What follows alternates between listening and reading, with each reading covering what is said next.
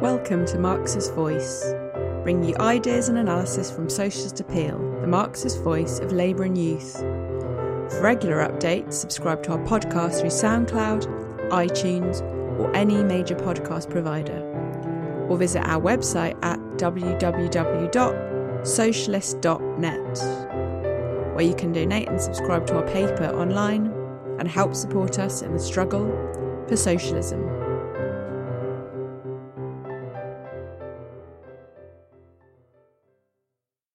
Okay, so last week we dealt with the question of idealism and the problem of knowledge, and we looked at the ways in which um, it was proves impossible to solve the problem of knowledge uh, if you examine thoughts on an individualistic basis. Basically, if you tear it from its social and historical conditions.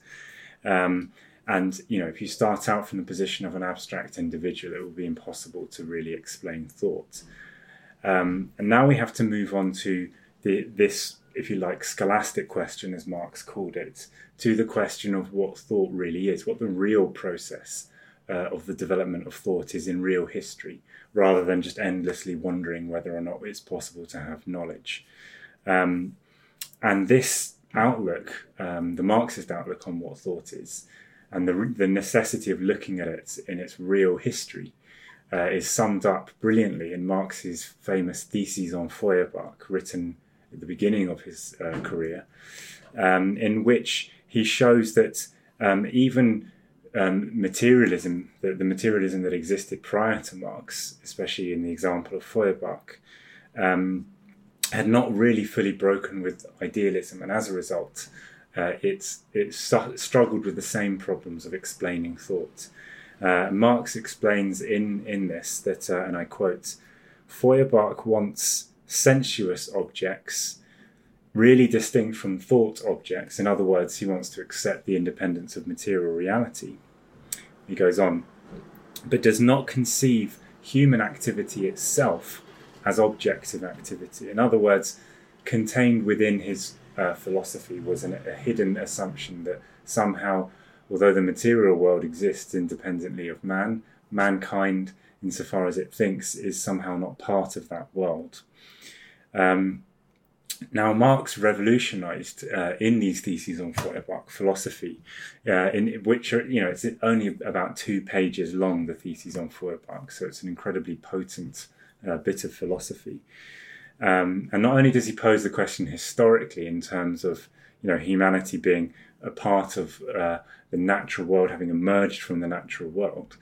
Uh, but he also this uh, this outlook also opens the door to treating thought socially, right, rather than in terms of the isolated individual. Um, and in just two sentences, he really destroys the rigid bourgeois idea of human nature or human essence, as he calls it. Marx says, and again I quote, "But the human essence is no uh, abstraction inherent in each individual. In its reality, it is the ensemble of social relations. So Marx explains that Feuerbach, and indeed, in fact, anybody who doesn't grasp human nature uh, in this way, but instead um, treats it, uh, um, or rather must, because they don't treat it in this way, must treat it as in an abstract way, and must treat human nature as uh, because not a product of history and of society, as something that is somehow present from the beginning in each uh, human individual, sort of in its entirety, you know. So each person taken separately has the same dose, if you like, of human nature given to them for some mysterious reason. Um, and uh, if you think about it, this is the same basic standpoint of um, bourgeois people or people who think in a bourgeois kind of way when they say in response to, for example, you saying that you are a socialist, they might say, "Oh, well, what about human nature?" This is kind of a notorious um, argument that uh, any socialist has to contend with almost on a daily basis. Uh, and the again, the hidden assumption of that is that we have sort of inbuilt within us a rigid human nature that somehow maybe in our genes or in our soul, and it's sort of the same in each individual, right? It's not a product of history it doesn't it's not found in society and in the particular relations of a given society but is instead just sort of imprinted on each person 100% and taken separately. Um, and therefore the real origins of it remain a mystery for these people. There isn't really anything they can say. They can just assert that human nature is this way. Then these theses on Feuerbach end with the famous, probably the most famous single sentence in philosophy, which ironically is the sentence in which Marx essentially shows the limitations of philosophy. When he says uh, famously that philosophers have only interpreted the world in various ways, the point is to change it. Uh, and that, you know, really, I think, sums up Marxist philosophy in a sense. Now, this this outlook rescues the the problem of mind as it or the mind body problem as it's often called from its abstract one-sided treatment in most of philosophy and it poses the question in its proper context and it doesn't necessarily provide in itself all of the answers for how we think but it it puts it in its proper context and allows us to start looking at it in the right way and and uh, to find the right tools for explaining it and so materialism now emerges as far more than the mere assertion that the material world exists independently and prior to the thinking individual. Now, materialism or dialectical materialism shows that thought is part of the material world. It's not just that it depends on it, it is actually part of the material world. Thought is a natural thing, essentially. Uh, and therefore, it follows that we would be able to change the material world with our thoughts, since it is part of the material world, right? So thought is treated now, unlike in Feuerbach and other earlier materialists, thought is treated as active and not passive. Uh, and in fact, thought can only be thought precisely because it is active. That's what distinguishes it from mere sensation, right? Uh, which simply sort of registers uh, what is happening to the body. But thought is able to then react back upon the natural world, precisely because it is part of the natural world. It's made of the same stuff, effectively, or comes from the same stuff. Um, Marx also explains in the 1844 manuscripts, which were written around the same time, um, that man must have an object to be, uh, must be an object rather, to have an object. Um, in other words, again, we are part of nature. And this, this again was a, a very revolutionary way of thinking about the problem at the time. Um, there is fundamentally no barrier between our thoughts and the material world, since our thought is a product of one part of the material world. And in order to think, we must every day breathe. In fact, every every second we must breathe. Every day we must eat, we must drink, and we must find shelter. Um, and all of our powers, including thought, are natural powers which we direct towards survival in, in the natural physical world, right? And if we stop doing that, then of course we would stop thinking. Um, and so, as Marx says, and I quote again, a being which does not have its nature outside of itself, in other words, what he means is does not depend on the natural world to, to exist. Um, in other words, have to eat and things. A being which does not have its nature outside itself is not a natural being, plays no part in the, in the system of nature. A being which has no object outside itself is not an objective being. A being which is not itself an object for some uh, third being has, has no being for its object, i.e., it is not objectively related. Its being is not objective. A non objective being is a non being. Now, translating that into uh, plain English, what he's arguing against essentially is any kind of non materialist worldview that would have things like God, the soul, or ghosts, or anything like that as these funda- defined as fundamentally non material, as spiritual beings or something um, and standing outside of the natural world. And what he's saying is that essentially, well, as soon as you define it in that way, you're effectively admitting it doesn't exist, since to exist means to interact with the rest of the world or physical objects. And to be able to do so, you have to be part of that world. You have to yourself be physical, essentially. Um, and that applies, of course, to any, not just those who believe in God or talk about ghosts, but also those who, idealists who would argue that, the, that thought is fundamentally non material or cannot know the material world because it's a, a different thing uh, to it. Um, and therefore, because we are natural to our core, we are fundamentally natural beings. Nothing about us is non natural, immaterial. Um, and therefore, we need the rest of nature to survive. We must eat, we must drink, etc. um, then as a result of this, we also suffer because you know we, we can be deprived of those things that we need, um, which Marx explains again in the 1844 manuscripts. And this then lays the basis for understanding in their proper context all of our emotions, our interests, and therefore ultimately our thoughts, which of course depend upon those things. Uh, we couldn't have thoughts if it weren't for the fact that we need certain things. That's what drives thought, essentially. So thought seen in this way is not a magical property. It's not some, some sort of special spiritual substance which is somehow occupying a body, but is instead a product of or a reflection of the, that particular being's, natural being's uh, needs, physical needs fundamentally. Um, not only this, but Marx also explains that we don't simply interact with nature on an individual basis, but actually through and via society, right? Uh, so, you know, the food that I eat and the clothes that I wear are almost in every case not actually produced by myself, right? They're produced by someone else in society, or in reality, many people in society. There's a vast chain of, of labor and exchange which enables um, the production of these things so that I can buy them in shops and use them. That is really how I survive. It's through society, it's not as an independent individual very little of what I consume is made by myself, and this applies to everybody. Um, so, any attempt to explain how we think and what ideas are that doesn't take into account this fundamental fact of our existence will necessarily be false and abstract, and will treat, again, once again, will treat thought as a kind of magical and a, and a mystical and therefore a mysterious substance that uh, comes from, you know, who knows where. Um, so the, the, these writings of Marx are really revolutionary and re- retain all of their validity, I think.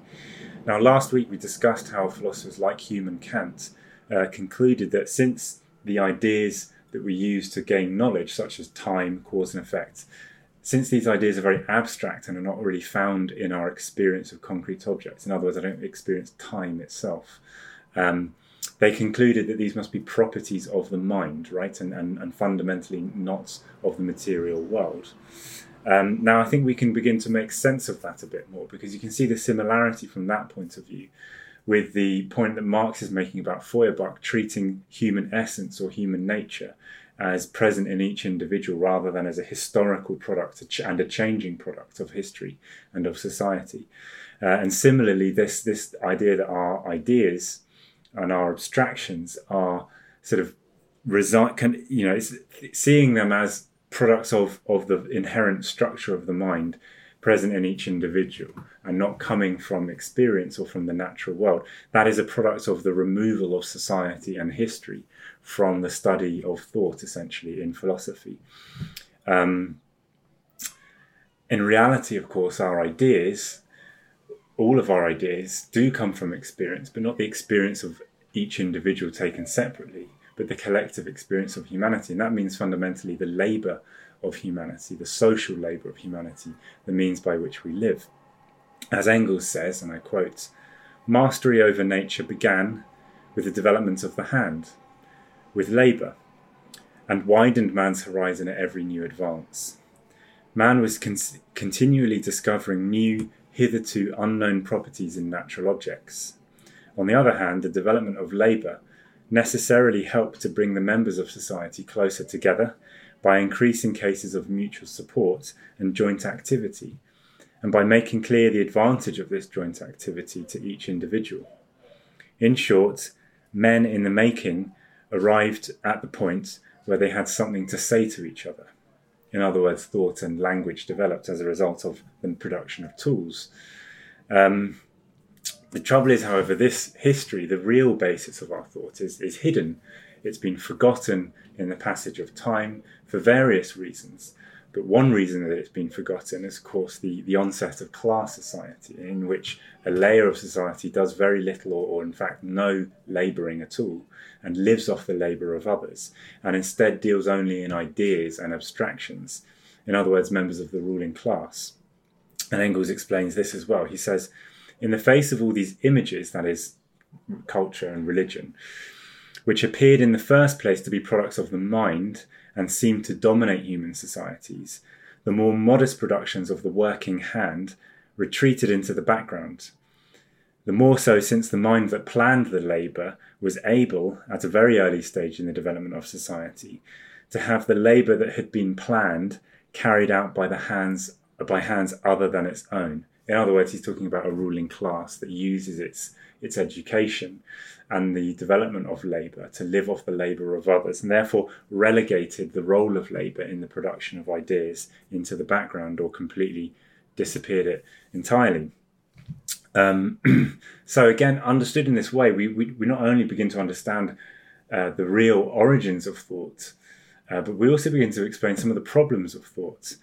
For example, alienation, which is hinted at in the quotation I just gave. If human nature lies in the ensemble of, of social relations and, and in, in real history, um, and it's a product of that history and changes in, with time, and if the individual must live in and through society in order to survive, then of course social problems, social contradictions, such as class society, are bound to produce psychological problems, if you like. Um, and so, in a capitalist society, the one in which we live, the individual, of course, depends on society for everything, as I've described, uh, but cannot exercise any real control over that society or even understanding. In fact, even bourgeois individuals, business owners, don't really usually understand how capitalism works. In fact, they have an interest in not understanding how it works. And um, they can't control the market, rather, the market controls them. So, this impersonal market really decides what society produces, who is fired and who isn't, who is paid what, etc.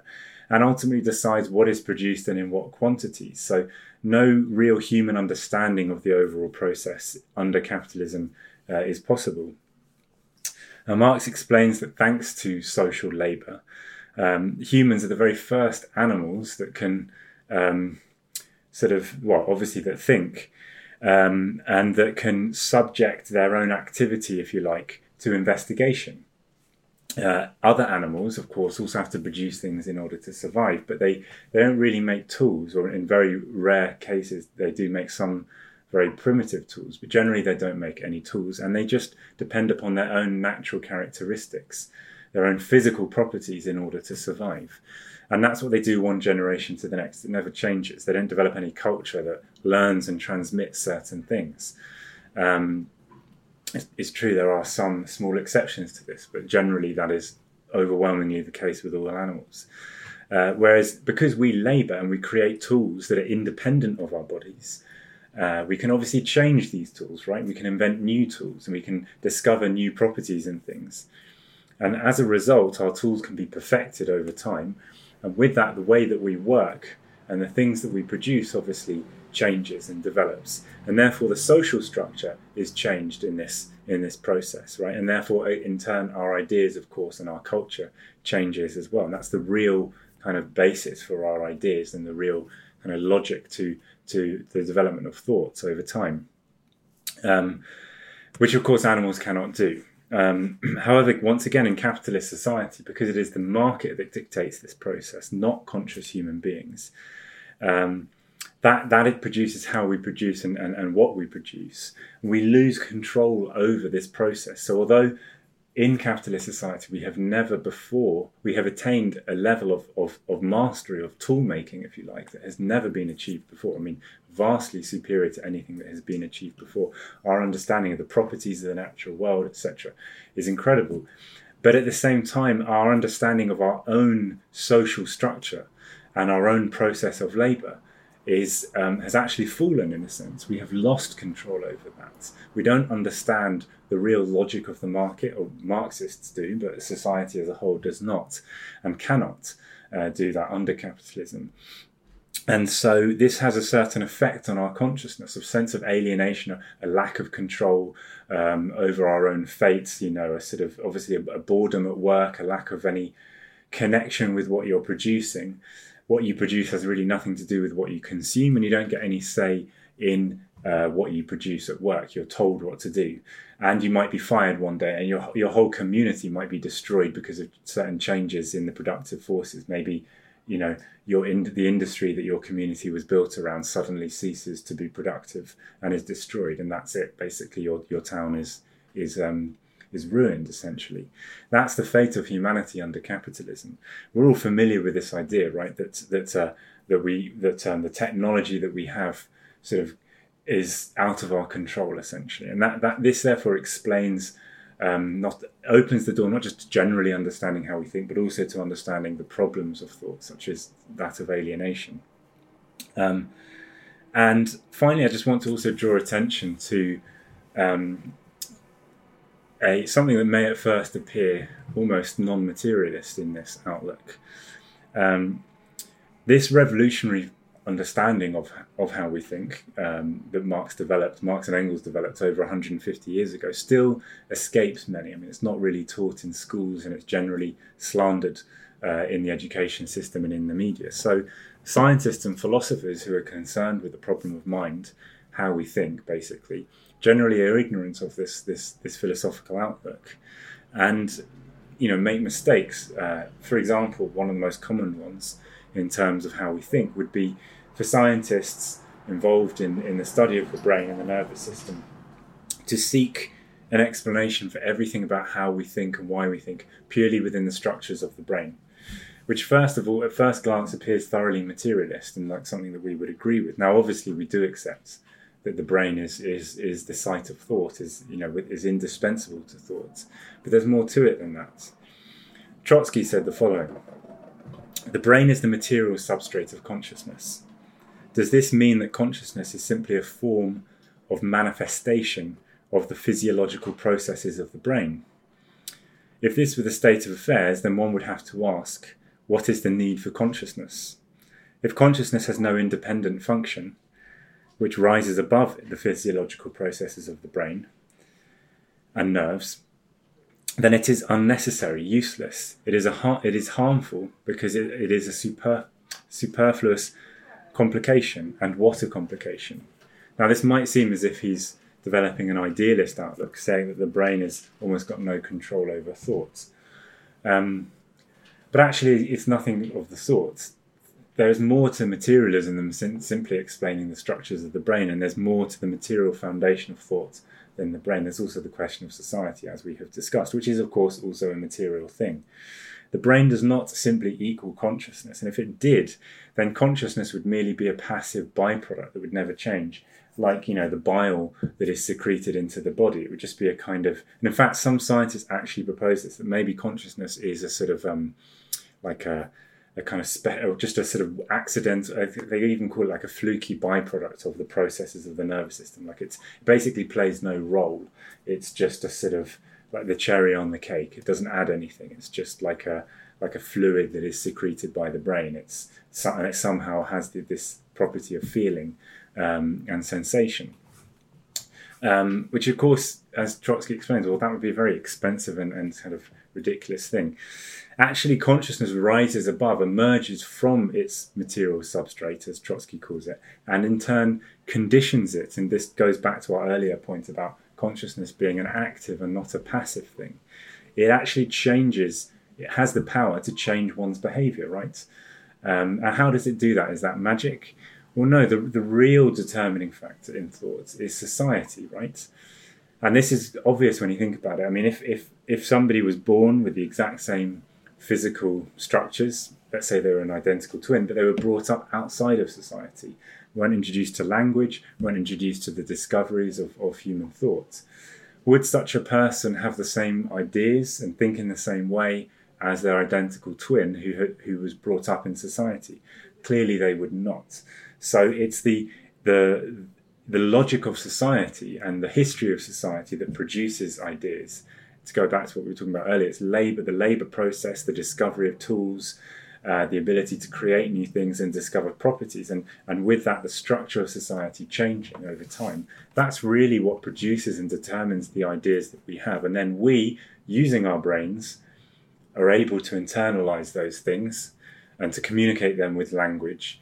Uh, and therefore, our brains kind of become more than the sum of their parts, if you like. They are able to absorb um, things that by purely by their own physical properties they would not be able to do because of this external social structure basically. Um, and and I think this this this outlook really often escapes a lot of scientists even working today. Um, but it's something that Marxist philosophy is uh, is more than capable of explaining. Um, now, to conclude, then, on the same note that we've concluded really the previous weeks, um, since society produces thought, since it is society that produces thought and not simply the brain or the soul or anything else, um, it follows that the problems of society, the contradictions of society that we have briefly discussed today, would, if you like, inhibit thought, right, and sort of mutilate it in a certain sense and hold it back. So we cannot really call ourselves today a fully self-conscious species, if you like, because we don't, as I discussed, we, we don't control our fate. We don't understand why society does the things that it does, why we have economic crises, for example. Uh, we don't know why there is so much greed in society. We don't really understand or control these things. Um, and so, as Engels says, the, to, to, win real self consciousness for humanity and, and freedom, then humanity ultimately requires, and I quote, requires something more than mere knowledge. It requires a complete revolution in our hitherto existing mode of production, and simultaneously a revolution in our whole contemporary social order. In other words, we need to socialize the means of production. We need to put into working people's hands real control and conscious control over what they produce and how. Society needs to plan the whole of its production in a harmonious way to meet the needs of humanity. And only when that is done, in other words, when we achieve socialism, can we say that humanity has fully attained to self consciousness. Lenin stated that without revolutionary theory, there can be no revolutionary movement. Without a revolutionary theory, we are bound to take in the ideas that surround us. Under capitalism, these are ideas that ultimately defend the status quo. In Wellred's upcoming book on the history of philosophy, Alan Woods looks at the development of philosophical thinking from the ancient Greeks all the way through to Marx and Engels, who brought together the best of previous thinking to produce the Marxist philosophical outlook, which looks at the real material world not as a static, immovable reality, but one that is constantly changing and moving according to laws that can be discovered. Through this, we can learn how philosophy becomes an indispensable tool in the struggle for the revolutionary transformation of society. Pre-order your copy now at www.marxist.com slash HOP.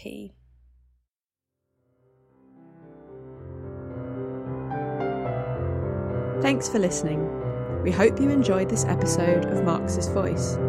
You can subscribe to our podcast through SoundCloud, iTunes, or any major podcast provider, or visit our website at www.socialist.net. And if you're able to, please donate or subscribe online and help support us in the struggle for socialism.